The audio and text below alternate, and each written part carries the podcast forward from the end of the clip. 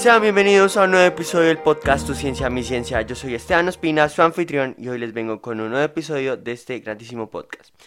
Hoy vamos a hablar de un tema que de verdad, que, o sea, que es que es de verdad que es muy, muy, muy, muy, muy interesante porque uno piensa cuando de todos los días el sol que brilla porque sí, mágicamente, y de hecho es que sí tiene un cierto toque de magia, pero va mucho más allá de esa cierta incertidumbre, porque cuando hablábamos en el pasado de que el Sol fusiona átomos de hidrógeno para poder producir energía y crea átomos de helio, no es así de sencillo, o sea, no es una eficiencia del 100%. Y de hecho, esa eficiencia está atado a algunos de los principios de la física, uno de los principios más modernos de hoy en día, que es algo que a mí me gusta mucho y está también relacionada con las partículas, pero que no lo vemos en nuestro día a día. Y eso es la física cuántica. Pero eh, lo interesante acá es que la física cuántica influye en cosas tan, tan magníficas, tan importantes como la propia vida en la Tierra.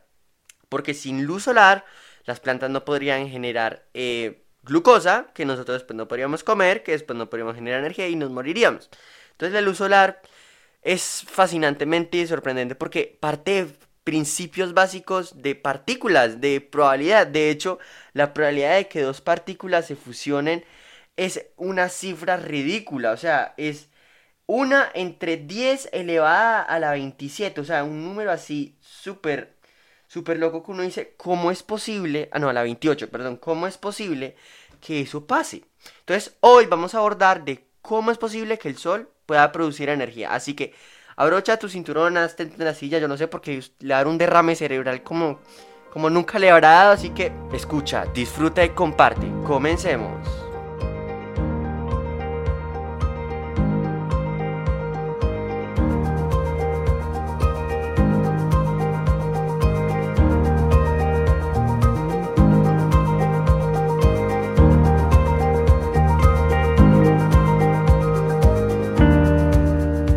Partir con este podcast que vamos a hablar, pues básicamente de física cuántica, hay que hacer un pequeño retomo de lo que es esto, que es de la física cuántica como tal.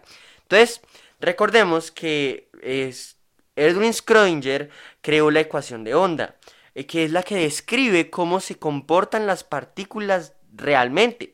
Y es que las partículas no solo se comportan como unas peloticas que nosotros podemos tirar y, ese modelo atómico que uno ve unos, unas peloticas juntas en el centro y otras alrededor como si fuera un sistema solar. Y no, así no se ve un átomo, así no se comportan las partículas. Las partículas se comportan de maneras mucho más exóticas. ¿Y cuáles son estas maneras tan exóticas? Pues muy sencillo, se comportan como unas, como ondas, como probabilidades de ondas. Porque a ver, cuando decimos ondas, no está completamente cierto decir lo que se comportan como ondas. ¿Y por qué? Porque cuando nos referimos a ondas es la interpretación en la cual se dice que las partículas tienen una probabilidad de onda. La probabilidad de onda es la que describe cuál es la probabilidad, como su nombre bien indica, la posición y, la, y el momento que va a tener esa partícula. El momento es básicamente la masa de la partícula por su velocidad, que es una ecuación muy tontita, pero, pero bueno. Entonces, esta ecuación de onda nos da unas propiedades a la partícula muy interesantes, como ya he dicho, que es que puede estar primero, en varios lugares al mismo tiempo, que puede atravesar las paredes, o sea, que puede hacer tunelamiento cuántico, que esta es la propiedad más interesante para que el Sol pueda producir energía, así que ténganlo muy, muy, muy, muy en cuenta, tunelamiento, en tunela, túnel cuántico, más, fácil de decirlo, túnel cuántico, y este túnel cuántico básicamente se da porque las, eh, como tiene una probabilidad, aunque sea esa probabilidad tan bajita, puede pasar. Por ejemplo, yo en este momento estoy tocando la pared la probabilidad de que yo la traspase, ustedes podrían decir que es cero. Pero eso no es cierto. La probabilidad es 0,0000. Creo que 10 a la 20. No, es que no, creo que el número no existe. De posibilidades que yo traspase la pared. Y esto es porque, como son tantas las partículas que componen mi mano, la probabilidad es muy poca a que haga túnel cuántico a través de la pared. Además, que está aquí la cosa que, pues, la pared y yo no nos atravesamos por dos factores porque está la, eh, la, el principio de incertidumbre de Paul. No, es que el principio de incertidumbre, yo que estoy diciendo acá, o sea, lo estoy enredando. No, se llama ¿Cómo es que se llama? Venga, ¿cómo es que se llama? Ah, ya me acordé. Principio de exclusión de Pauli. Que es que dice que los fermiones, o sea, las partículas con spin semientero, como los electrones, como los quarks, no pueden estar en la misma posición, en el mismo estante. O sea, no pueden tener las mismas propiedades cuánticas, como el spin, como la carga, como la paridad, como el tiempo, en, el mismo, en, en la misma posición. Eso por, primero para esa es la primera cosa para la que no puede atravesar la pared. Y la segunda es la repulsión eléctrica o también la, eh, la fuerza de Coulomb, que es la fuerza, eh, básicamente la fuerza eléctrica. Por ejemplo, que yo no puedo atravesar esta pared porque los electrones de los átomos de esta pared están repeliéndose con los electrones de los, con las células de mis dedos. O sea, las cargas del, del mismo símbolo se repelen, ¿cierto? Entonces ya que sabemos más o menos esto, esto básico, de la física cuántica, pues es un sondeo muy vago, por decirlo así, porque yo tengo varios episodios hablando bien de la física cuántica que les recomiendo muy bien que vayan a verlo, porque primero es muy interesante saberlo bien claro y segundo porque es una manera de comprender mucho mejor lo que tenemos a nuestro alrededor, que digo algo que no hay para mí, para mí como Esteban Ospina no hay sentido ir vagando como el mundo sin saber cómo funcionan las cosas, cómo es que estamos aquí parados. ¿Cómo es que yo puedo estar aquí hablando a través de este micrófono? Ah, generan que mis células de mi garganta y produzcan energía para que se contraigan para que, mi, para que mis cuerdas vocales hagan diferentes sonidos, que crean diferentes presiones en el aire, que se transmiten al micrófono, que detecta esas diferentes presiones del aire, que después se transmite a una señal digital, que son los electrones que atraviesan todo el cable, que otra vez va a mi, a mi computador, que va a la tarjeta de memoria, que se graba, que después yo lo guardo, que después esos electrones los mando a la nube, es, después se vuelven fotones, después se vuelven a volver electrones y después se vuelven ondas de sonido que ustedes están escuchando en ese momento. Entonces, algo muy, muy, muy interesante. Y si ustedes vieron ahí, también hay física cuántica ahí, porque estoy mandando electrones y, ondas de sonido. Bueno, las ondas de sonido son ondas clásicas, así que no se confundan ahí. Entonces, entender las cosas del mundo es muy interesante. Pero bueno, eh, aquí me fui por otro lado. Me fui, me fui, me, me, me fui. Entonces hay que recordar Volvamos ya de lo chiquitico de las partículas, de cómo se comportan bizarramente como ondas que pueden hacer esos tunelamiento cuántico, Ahora tenemos que irnos al sol. A esas, al, al, gigante gaseoso que tenemos al frente casi todos los días, que nos ilumina, que nos da sol, que nos da energía, que básicamente el sol mueve la Tierra, literalmente, en todos los sentidos, gravitacionalmente, energéticamente, mareas, de todo. Pero aquí vamos a hablar cómo el sol genera esa energía, así que vamos a recordarnos la cadena PP, ¿cierto? La cadena PP es cuando dos protones, por eso se llama cadena PP, por de P de protón. La cadena PP es cuando dos protones o átomos de hidrógeno se fusionan para generar deuterio. Y el deuterio es la primera instancia de esta cadena. El deuterio es también hidrógeno, pero es un protón y un neutrón. Bueno, y después se crea el tritio en esta cadena. Entonces de este deuterio se le mete, ¡pum!, otro, otro protón y crea tritio. Y el tritio después se fusionan dos átomos de tritio y ¡kabum!, crea un átomo de helio. Y este átomo de helio es mucho más estable que los primeros cuatro protones que se juntaron. Porque si ustedes hacen las cuentas con los dedos, a final de cuentas eran cuatro protones que se juntaron y terminaron haciendo un átomo de helio. Y si ustedes van y cuentan y hacen las cuentas, al principio no les va a, no, no, no, no va a tener mucho sentido. Porque si usted, porque digamos, los neutrones teóricamente son más masivos que, que los protones, ¿cierto? Pero, entonces sí tendríamos, entonces al principio, a ver, a ver, hagamos cuentas, hagamos cuentas. Los neutrones son más masivos que los protones. Entonces el helio tiene dos protones y dos neutrones. Entonces, ¿cómo da lógica que cuatro protones de algo más masivo. La cosa está en que el helio es mucho más estable que esos cuatro protones iniciales separados. Y vamos a, vamos a meternos más a fondo de eso más adelante porque ah, tiene mucha más física detrás de, mm, mm, detrás de, de este concepto de estabilidad. Vamos a ver eh, fuerza, fuerza fuerte, gluones, quarks, eh, muones, eh, Entonces, estas cosas, eh, esto de la estabilidad, es muy importante saber. Porque si ustedes, si los que aquí ya están graduados de la universidad, del colegio, que ya, que ya se está, hasta ya se pensionaron, en el colegio vieron que, que cuando, las cuando los átomos se, se juntan, crean moléculas más estables. ¿Cierto? Y esas moléculas más estables son a veces hasta inertes. Y hay átomos que son inertes, ¿cierto? Tales como el nitrógeno. El, átomo del nitrógeno es inerte porque ya está en su estado más fundamental, o sea, que ya está en su estado que de menor energía posible, esa es la palabra, de menor, este, de menor esta energía posible. De hecho, yo tengo un episodio hablando de por qué carajo se forman las moléculas. Y es por eso, porque los átomos buscan, el universo siempre busca tener el menor, eh, el estado de menor energía posible. Y eso pasa cuando tenemos este átomo de helio y estos cuatro átomos de, estos cuatro de hidrógeno, esos cuatro protones. Al final, el, helio termina siendo mucho más estable que los, cuatro átomos de, de hidrógeno.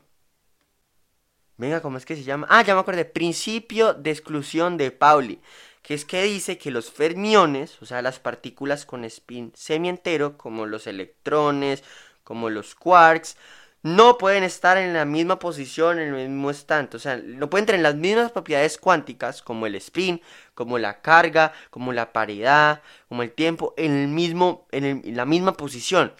Eso por, primero para... Esa es la primera cosa para la que no puede atravesar la pared. Y la segunda es la repulsión eléctrica o también la, eh, la fuerza de Coulomb, que es la fuerza, eh, básicamente la fuerza eléctrica. Por ejemplo, que yo no puedo atravesar esta pared porque los electrones de los átomos de esta pared están repeliéndose con los electrones de los, con las células de mis dedos. O sea, las cargas del, del mismo símbolo se repelen, ¿cierto?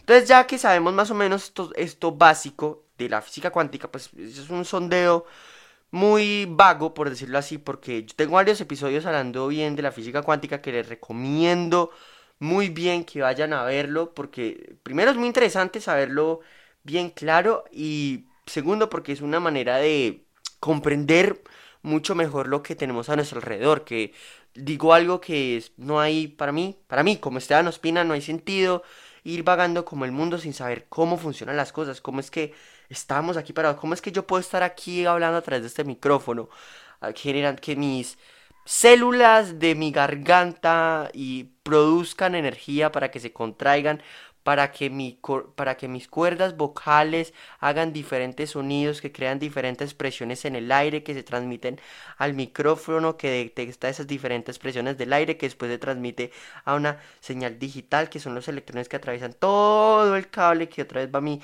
a mi computador, que va a la tarjeta de memoria, que se graba, que después yo lo guardo, que después esos electrones los mando a la nube, es, después se vuelven fotones, después se vuelven a volver electrones y después se vuelven ondas de sonido que ustedes están escuchando en ese momento. Entonces, algo muy, muy, muy interesante. Y si ustedes vieron ahí, también hay física cuántica ahí, porque estoy mandando electrones y, ondas de sonido. Bueno, las ondas de sonido son ondas clásicas, así que no se confundan ahí. Entonces, entender las cosas del mundo es muy interesante. Pero bueno, eh, aquí me fui por otro lado. Me fui, me fui, me, me, me fui. Entonces hay que recordar pues vamos ya de lo chiquitico de las partículas, de cómo se comportan bizarramente como ondas que pueden hacer esos tunelamiento cuántico, Ahora tenemos que irnos al sol. A esas, al, al, gigante gaseoso que tenemos al frente casi todos los días, que nos ilumina, que nos da sol, que nos da energía, que básicamente el sol mueve la Tierra, literalmente, en todos los sentidos, gravitacionalmente, energéticamente, mareas, de todo. Pero aquí vamos a hablar cómo el sol genera esa energía, así que vamos a recordarnos la cadena PP. ¿Cierto? La cadena PP es cuando dos protones, por eso se llama cadena PP, por de P de protón, la cadena PP es cuando dos protones o átomos de hidrógeno se fusionan para generar deuterio. Y el deuterio es la primera instancia de esta cadena. El deuterio es también hidrógeno, pero es un protón y un neutrón. Bueno, y después se crea el tritio en esta cadena. Entonces de este deuterio se le mete, ¡pum!, otro, otro protón y crea tritio. Y el tritio después se fusionan dos átomos de tritio y ¡kabum!, crea un átomo de helio. Y este átomo de helio es mucho más estable que los primeros cuatro protones que se juntaron. Porque si ustedes hacen las cuentas con los dedos, a final de cuentas eran cuatro protones que se juntaron y terminaron haciendo un átomo de helio. Y si ustedes van y cuentan y hacen las cuentas, al principio no les va a, no, no, no, no va a tener mucho sentido. Porque si usted, porque digamos, los neutrones teóricamente son más masivos que, que los protones, ¿cierto? Pero, entonces sí tendríamos, entonces al principio, a ver, a ver, hagamos cuentas, hagamos cuentas. Los neutrones son más masivos que los protones. Entonces el helio tiene dos protones y dos neutrones. Entonces, ¿cómo da lógica que cuatro protones de algo más masivo?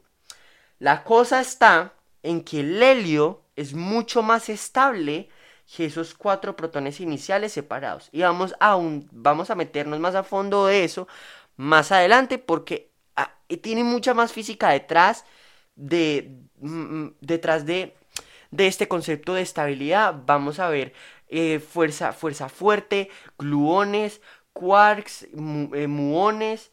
Eh, entonces, estas cosas, esto de la estabilidad, es muy importante saber.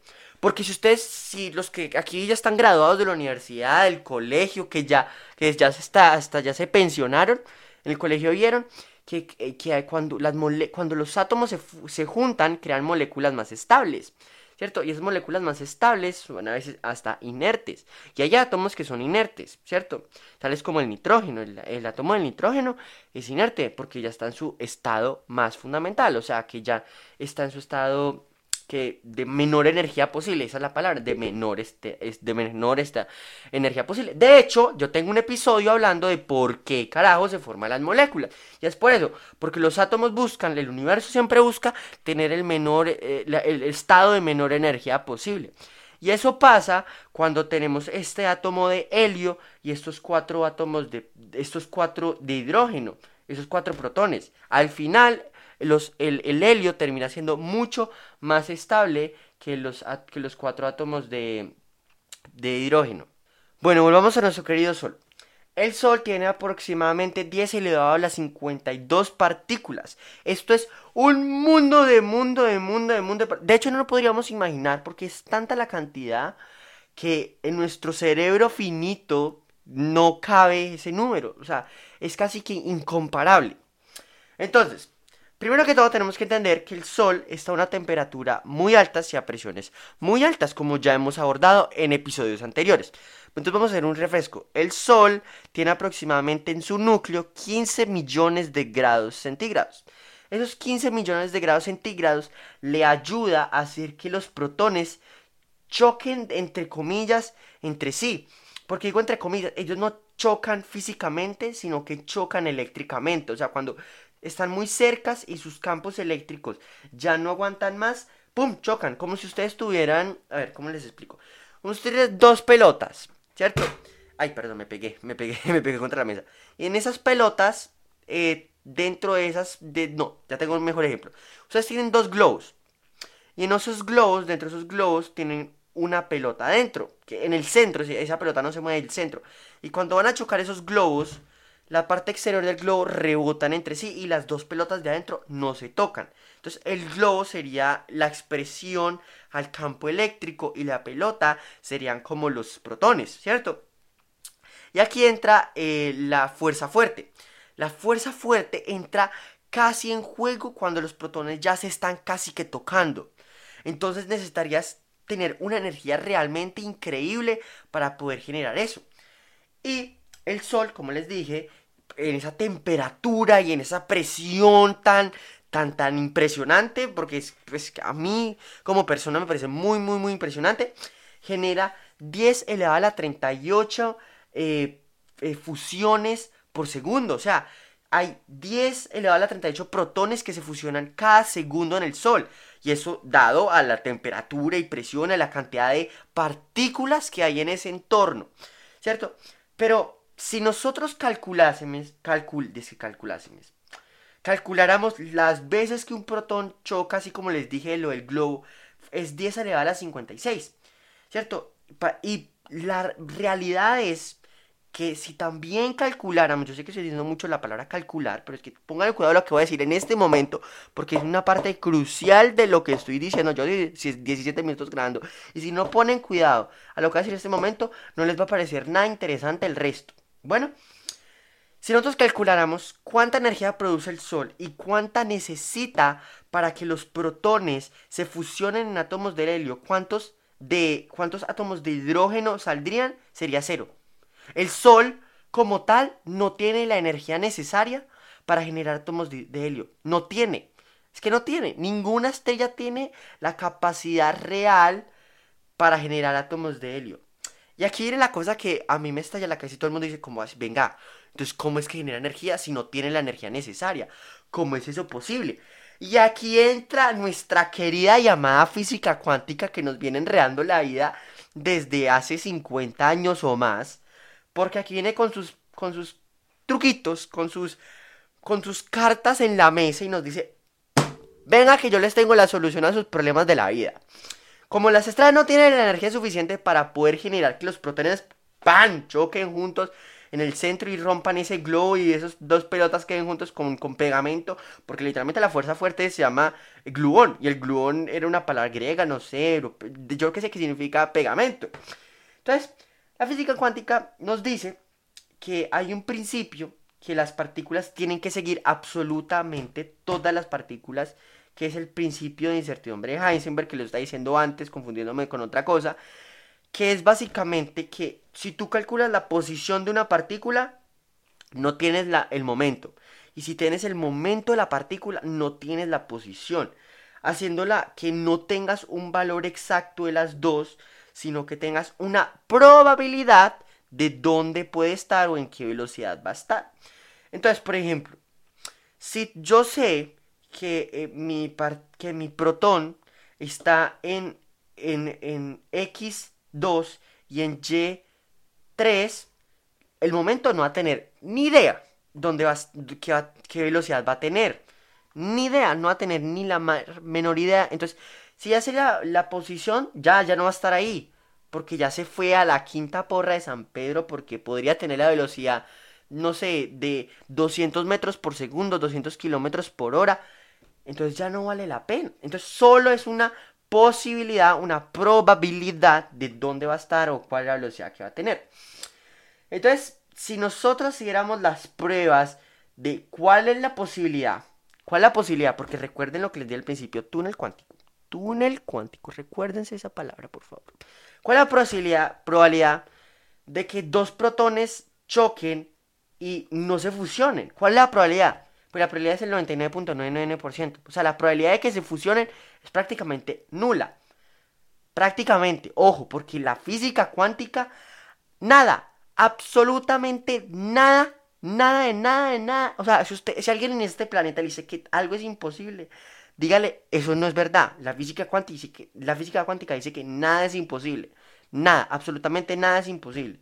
Lo único que no es imposible es que no, nada es imposible. Punto, punto final. Si usted tiene dos cosas aseguradas en esta vida es que se va a morir y que nada es imposible. Bueno, la parte, bueno, ¿sabe qué? Lo de morir también puede ser imposible de que no se muera. Entonces, lo único que tiene asegurado en esta vida es que todo es, todo es posible. Todo es posible. Todo, todo, absolutamente todo es posible. Entonces, como acuérdense el, la, cifra que les dije en el principio, ¿cuál es la posibilidad de que cuando dos protones se choquen generen un deuterio? La probabilidad es 1 entre 10 elevado a la 28. O sea, es un 1 seguido de 28 ceros. ¿Cierto? Ese número es muy grande. Entonces la posibilidad es casi mínima. Pero ¿cuál es la solución? pues como tenemos tantísimas partículas, tantísimos, tantísimos choques en un segundo en el Sol, pues la posibilidad se vuelve que en un segundo pueden haber un mundo, un chorrado de fusiones, que es lo que les decía al principio. Que, en, un segundo se fusionan 10 elevado a la 38 protones, solo en un, en un segundo. Eso es lo, entonces se compensa el número de veces que se juega por el número de, de probabilidad que hay, que es muy bajito. Por ejemplo, si usted va a la ruleta y la probabilidad de que, que usted gane es del 1%, pues usted juega, que juega 100 veces, así eh, usted sabe que tiene asegurado, que más, que es asegurado entre comillas, que en esas 100 veces, una vez va a ganar. Entonces, eso hace el sol, eso pasa en el sol, o sea, no es que el sol sepa que eso va a pasar, pero eso pasa en el sol. Como la posibilidad de que gane es tan bajita, juega varias veces a que los protones se junten. Y en una de esas benditas tratadas de que junten los protones en la fusión, pasa el túnel cuántico. Y en el túnel cuántico es cuando, en vez de subir toda la barrera para, para eh, vencer la fuerza eléctrica, la repulsión eléctrica, que es la que evita que esas dos partículas se fusionen, hace, en vez de subir todo, pasa entre la mitad. Entonces, si tú haces una gráfica, un YX y un YZ, haces una colina como si fueras en una onda, eh, la partícula no tiene que subir toda esa onda, sino que tiene, pasa por la mitad, haciendo túnel cuántico, pum. Como en vez de usted subir toda una montaña, hace un túnel. Así de sencillo. Eso es lo que hacen las partículas para poder generar que caigan en ese, en ese estado de menor energía y que ¡pa! los estripe la fuerza nuclear fuerte. Entonces, ¿qué pasa? Cuando los espicha la fuerza nuclear fuerte, como les dije anteriormente, el helio es mucho más estable y mucho menos más, pues 0.7% menos masivo que los cuatro protones. Entonces, como es menos masivo, ¿para dónde se hace esa masa? Acuérdense que la masa y la energía se conserva, solo se pueden transformar. La energía y la masa no se pueden ni crear ni destruir, solo transformar. Entonces, ese 0.7 de masa restante se transforma en energía. Entonces, de hecho, la eficiencia del Sol o sea, es 0.7. O sea, cada segundo el Sol transforma 0.7% de su masa en energía. Esa diferencia del 0.7% de los cuatro protones al átomo de helio es la eh, de helio es lo que hace la energía en el Sol. ms al cuadrado, la ecuación de Einstein. Yo sé que todos los que escuchan este podcast, porque si no se la saben, vea, yo no sé qué hacen aquí. Deben saberse la ecuación ms al cuadrado, que es una ecuación súper sencilla que Cualquier niño de primaria, cualquier persona que sepa hacer eh, multiplicación y división, sabía hacer. Sabía hacer. Es muy fácil. Pero aquí les voy a dar una pregunta muy interesante. ¿De dónde viene la masa? Ustedes me estarán diciendo, pues, pues, venga, hombre, pues obviamente aquí no tiene sentido nada. Venga, aquí, aquí falta algo. Como así que, ¿y, ¿y dónde viene esa estabilidad? Pero ¿por qué? Eso no es lo mismo que en los, las moléculas, porque las moléculas esos de estados de los electrones. Aquí es de estados de, las, de la propia configuración del átomo interno, de la propia fuerza nuclear fuerte. ¿Cómo puchas eso pasa? Y aquí les voy a decir algo muy interesante. Yo he hablado, no, no he hablado casi, pero lo he dicho, que el bosón de Higgs da la masa a las partículas. Y les voy a decir que el bosón de Higgs solo da el 1, el 1% de la masa al protón. Solo da el 1%. El otro 99% viene de otra fuerza. Y esa fuerza es la fuerza de la, la fuerza fuerte. La fuerza fuerte es la que da el resto de la masa. Pero no es una masa directa, sino es una, una masa... Eh, o sea, cuando digo directa es que no es una masa eh, de fuerza, sino que es una masa energética. Porque es que la, la la energía que hay dentro del, del, protón es la que realmente le da su masa, porque energía es igual a masa a, a, la velocidad de luz al cuadrado. Y esto es porque la fuerza nuclear fuerte, los gluones, tienen una energía súper, súper, súper grande, una fuerza increíble. Entonces, esa fuerza se transmite a masa y es la que le da esa masa al, al protón. Y te estarás diciendo, ¿Pero por qué? ¿Pero por qué, Esteban? Dígame, ¿pero por qué el, el helio es más estable que, un, que los cuatro átomos de hidrógeno sueltos?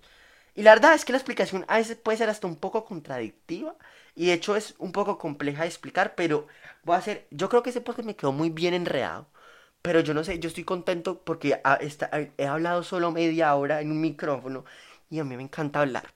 Yo no conozco personas que no les gusta hablar. Por ejemplo, a mi mamá le encanta hablar. Yo no sé, esa puede hablar hasta con una pared. Bueno, yo estoy hablando básicamente con una pared, pero bueno.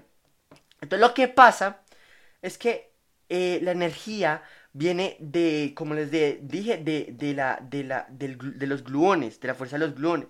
Y lo que pasa es que los gluones tienen una, unas partículas que, que, se los mencioné al principio, que se llaman mesones. Yo dije mesones, no, yo dije otra cosa. Yo, yo no dije mesones, pero estoy seguro que dije otra partícula. Pero bueno, el punto es que eh, la fuerza fuerte tiene unas partículas que se llaman mesones, que son realmente, eh, son otros nucleones, pero lo que son es que es un quark y un antiquark. Y esto hace que se intercambien los los quarks dentro de los nucleones. Los nucleones, no se me enreden, tranquilo, tranquilo, son los protones y los neutrones. Entonces, eh, estos, estos mesones ayudan a que estos intercambios de, energía de los quarks entre, entre, entre los otros nucleones del propio átomo sea mucho más eficiente y requiera mucho menos energía. Y los protones sueltos no tienen varios nucleones, solo son ellos mismos. Así que no se necesitan mesones. Y los mesones hacen eh, ese proceso mucho más eficiente y, mucho, mm, y requiere mucho menos energía. Así que por eso, más o menos, es porque el, helio es mucho más estable que, perdón, discúlpeme, que el, hidrógeno. Porque no necesita esta, esta pareja de quark antiquark para estar cambiando ese ciclo. Porque es que eh, la energía, la energía que hay dentro de la partícula es porque constantemente los sabores de los quarks está están siendo cambiados por los gluones y por los mesones. Dentro del átomo de helio hay una interacción constante de la fuerza fuerte, o sea, entre protones y protones y neutrones y protones hay una, y entre los quarks de esos hay un una intercambio constante, es una, es dinámico el proceso. O sea, si usted ve una partícula, perdón, un átomo, ese átomo no, no, no, es que esté quieto todo el tiempo. Dentro de ese átomo hay un movimiento constante de los quarks y, y, y, de la fuerza fuerte, pues de los gluones. Y eso, esa, esa energía cinética que hay dentro de ellos es lo que le da la masa real al átomo de helio y lo que le da la energía a nuestro Sol.